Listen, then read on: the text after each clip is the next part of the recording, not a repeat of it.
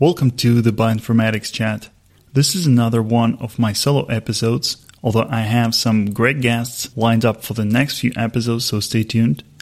And before we start, I want to tell you about a conference. It's called Integrative Biology and Medicine. It will take place in the beginning of October in Kiev, Ukraine, and a lot of great speakers and scientists are coming from all over the world to Ukraine to share their ideas and present their work.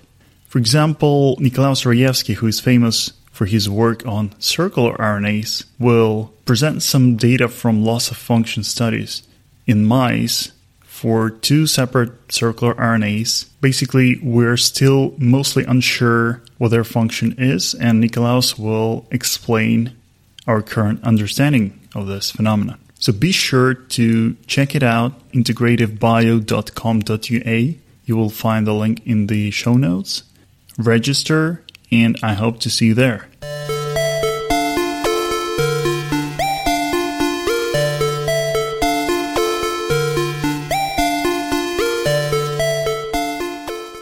I was recently reading the uh, Sailfish paper. Sailfish is an RNA-seq quantification tool. It was the first tool that performed RNA-seq quantification without any alignment. So later, tools like Kallisto and Salmon followed. To be clear, uh, Sailfish evolved a lot over the time and borrowed the algorithms from the other tools. Uh, but when I refer to Sailfish, I refer to the very first version that was described in the preprint and in the paper. So instead of doing alignment, Sailfish relies on the k-mers and it needs to quantify k-mers and store k-mers efficiently. And for that, it hashes them. It applies a hash function to turn a k-mer into a small integer number. So this is not news. Hash tables have been around for a long time. But Sailfish uses something called a perfect hash function. The difference between a uh, perfect hash function and an ordinary hash function is that an ordinary hash function will likely to have collisions, whereas a perfect hash function can map all k-mers into unique small integers. So then instead of manipulating k-mers, you can manipulate these small integers and not worry that you then will be unable to map the integer back onto k-mer. So let's think about some of the ways this hash function can be implemented. If we are allowed to add new elements, then uh, no perfect hash function can ever exist because eventually we will add more elements than uh, the range of the hash function even allows. So for example, if the hash function maps our k-mers uh, to integers from 0 to uh, 200, they can only accommodate 201 k-mers. So if we eventually add 202 k-mers to our hash table or try to hash 202 numbers with our hash function, then there is no chance that this function could map these 202 numbers onto 201 uh, unique integers. But in uh, Sailfish, we don't need to add new k-mers because we index the fixed transcriptome and we collect all k-mers from the transcriptome and therefore we know in advance how many distinct k-mers are contained in the transcriptome. So we can in advance pick the range of our hash function to accommodate all these k-mers. So if we know the k-mers in advance, let's say there are n k-mers total, how can we build a perfect hash function? Well, we could just enumerate all the k-mers, right? So we take the first k-mer and assign it number zero, uh, the second k-mer number one, and so on. So you need some fixed ordering of the k-mers. And you could sort them lexicographically in the alphabetical order, in the dictionary order. Doing so has two advantages. Well, first you have a fixed order so that you know for sure which k-mer corresponds to number five. This is the fifth k-mer in your lexicographically sorted list. The second advantage is that you can map the k-mer to the number very efficiently because we can do binary search. If we have a k-mer that we want to map to an integer, then uh, we look right in the middle of our list of all k-mers. If our k-mer is lexicographically less than the middle one, then we further look into the first half of the list. If it's lexicographically greater than the middle, then we look further into the right half of the list. And so we can move every time halving the uh, table, the list, and we can find out the number corresponding to a k-mer in log n time. So log n time is much better than linear time, but it's still not constant. So the question is, can we map k-mers to numbers not in logarithmic time, but actually in constant time? And this is of course what hash functions do because they're functions. Uh, they can be computed in constant time or at least sort of a time proportional to the length of the k-mer, but independent of the total number of k-mers. Another shortcut approach we could take is use an ordinary hash table. An ordinary hash table uh, may have collisions, but those collisions are hidden inside hash table. So if we assign each k-mer a number and store this mapping in the hash table, so not use the hash itself as a number, but store the correspondence between k-mers and numbers in a hash table, then this gives us amortized constant access time. But what if we are not happy with amortized constant time? What if we want to go further and say we actually want worst case constant time? And a hash table cannot grant us this because a hash table, remember, it has collisions and all the collisions in this case do not affect the correctness of the mapping. It still affect the worst case time. So here's an idea. What if we could generate random hash functions? Okay. How could we do this? Well, this could be done very easily if we have a single hash function that maps k-mers to integers then we could add some fixed string in the beginning of the k-mer. Okay. So whenever we want to hash a k-mer, before hashing, we add a fixed string at the beginning. Let's say we add at to every k-mer before hashing. Then this will be also a hash function, which is completely different from the original hash function. That's the property of hash functions. If you slightly modify the input, the output is changed drastically and unpredictably. So in this way, by varying the prefix that you add to the k-mers, you can manufacture basically an infinite amount of hash functions. Of course, the prefix shouldn't be too long because then this would affect the time that the hash function takes to compute. But as long as you stick to short prefixes, you can generate new and sort of random hash functions. So here's the idea. What if we just keep generating hash functions and uh, for every hash function we see whether there is a collision or not. And if there is a collision, then we go on to the next function. We basically generate new random functions until we find one that on a given set of k-mers that we want to hash on it, it has no collisions.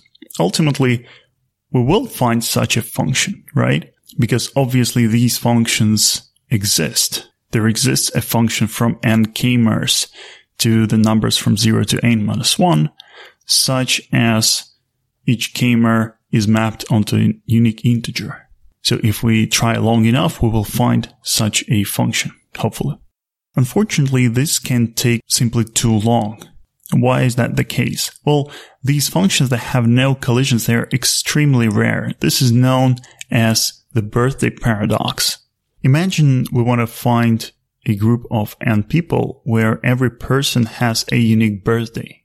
So the birthday in this case acts as a sort of a random hash function. If we pick uh, the group at random, then if a group contains just 100 people, then the probability that there will be at least one collision is 99.9999%, right? It's a huge probability. You can pretty much be certain that there will be a collision. And notice that there are just 100 people and there are 365 uh, different hash values, right? So we are not even close to n. It's n over three and a half, and still the probability of collisions is incredibly high. To get to a 50% collision probability, you have to go down to 23 people. So the same holds for our random hash functions. If we want to hope to find a good or even perfect hash function in a finite time, then the range of our hash function has to be much larger than the number of k-mers that we hope to hash. And much larger in this case means that the range of the hash function has to be of the order of n square. So if we want to hash n k-mers, we need about n square hash table, a hash table of size n square, the order of n square, to hold our mapping.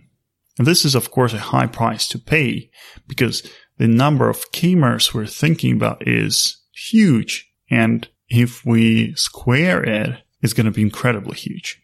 So this naive strategy of simply generating new random hash functions and waiting until we just stumble upon a hash function that just works for our set is not realistic unless we're willing to increase the range of the hash function.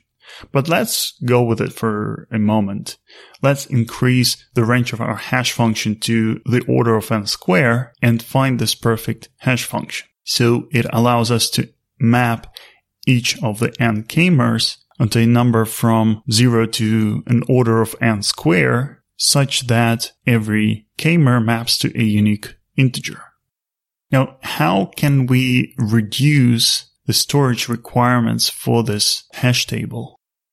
So to remind you, the hash table is needed to provide a mapping from the numbers from 0 to n square minus 1, let's say, to the numbers from 0 to n minus 1, right? So we want to map n numbers. And remember, we have just n numbers because we have n k-mers.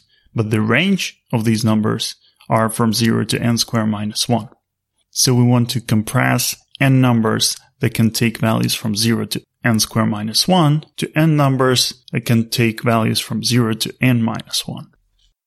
Imagine a square table n by n, n rows and n columns. And the cells of this square table correspond obviously to numbers from 0 to n squared minus 1. So you can imagine that our numbers from 0 to n minus 1, these are the numbers that we want to map to. These are the unique identifiers for our k-mers, that they're written in the square table in the cells that correspond to the values of the hash function.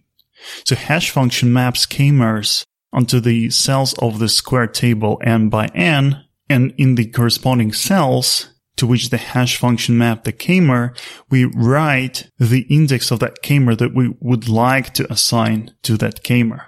Of course, the square table still takes n square space to store. But what if we could not store it, but instead calculate the number in the cell based on the cell's row number and column number? Let's see how we can do that.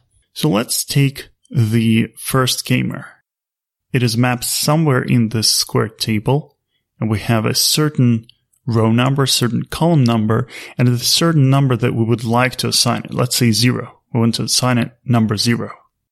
Our strategy will be to assign certain numbers to rows and columns separately. So every row has some number Every column has some number associated with it that we assign. And then we will assign them in such a way that the number written inside the table, that's the index that we want to assign to the k-mer, that number is the sum of the row number and the column number, modulo n. Okay. So we add the row number and the column number, take modulo n, and that's the index of the k-mer that we're assigning it. So we look at the first k-mer and the cell in the table that corresponds to the first k-mer. And we say we want to assign it number zero. So we will assign its row number zero and we will assign its column number zero so that our property holds for this k-mer. For this k-mer, the row number plus column number equals the desired index number, zero. Let's see if there are any other k-mers that were mapped to the same row number or column number. Why does this matter? Because if there are no other k-mers assigned to this row number and the column number, then the numbers we assign to the row and the column just don't matter. So we can assign pretty much anything and we will get no conflict. So what we're worried here is the conflicts. And the conflict arises when for one k-mer, we need to assign one set of numbers to the row and the column. For the other k-mer, we need to assign the other pair of numbers to the row and the column. And those two are in conflict. So if there are two k-mers on the same column and to retain our property that we can calculate the k-mer index based on the column number. To retain that property, we need to assign to the column number one for the first k-mer and number two for the second k-mer. That wouldn't work because now we have to assign two different numbers to the same column. That's not what we want. Therefore, after we assigned the row and column number for the first k-mer, Let's look if there are any other k-mers in that row or on that column. Let's say there is a second k-mer mapped on the same column. Now we can no longer vary the number we assigned to the column because it was fixed when we consider the first k-mer, but we still have the unique row for that k-mer. Okay. And, uh, we can subtract from the index of the second k-mer the number assigned to the column and we get the number that we should assign to the row of that second k-mer in order to retain our property. So we sort of solve this equation and get the number that should be assigned to this second row. And then we repeat this procedure. Now, are we certain that we will never get any conflicts? Um, not yet. We cannot be certain because we can eventually come to a um, cell for which we need to assign, uh, let's say column because its row was fixed on the previous step. The number assigned to its row was fixed on the previous step. So now we have to assign its column, but its column has also been assigned on some earlier step. Okay. So both its row and its column has their numbers assigned on some earlier steps. Now, what does this mean? This means that we made a cycle on this table. If we consider uh, the cells of this table as a graph, as vertices of a graph, and we connect the cells that have the same row number or the same column number, then we can only get a conflict trying to assign numbers to rows and columns only in the case when there is a cycle on the board in this graph. So if we got this cycle, then it's pretty much game over. We have nowhere to go from here. But we can simply declare this hash function that led to a cycle as a poor hash function for this data set. And we go to the next random hash function. And we can iterate until we find a hash function that produces no cycle on this table. And so naturally we need to ask how likely is it that we will get a hash function that will result in no cycles on the hash table? It turns out that if we perform these calculations, that the probability we will get a, an acyclic graph is a pretty good probability. So if we try a few times, we're pretty certain to arrive at a random hash function that will produce no cycles in this table. And so we can create an assignment. We can assign the numbers to rows and columns so that every number written in the table, every k-mer index can be computed from the row number and the column number. So now how many numbers do we have to store? We have to store every number we assign to every row and every column. There are n rows and n columns. There are two n numbers in total that we have to store. So our space requirement is on the order of n and not on the order of n square as we feared originally. This is a huge improvement. So this is pretty much the strategy that is taken in Sailfish. We can generate random hash functions until we arrive at a suitable hash function that can be encoded in space of 2n approximately.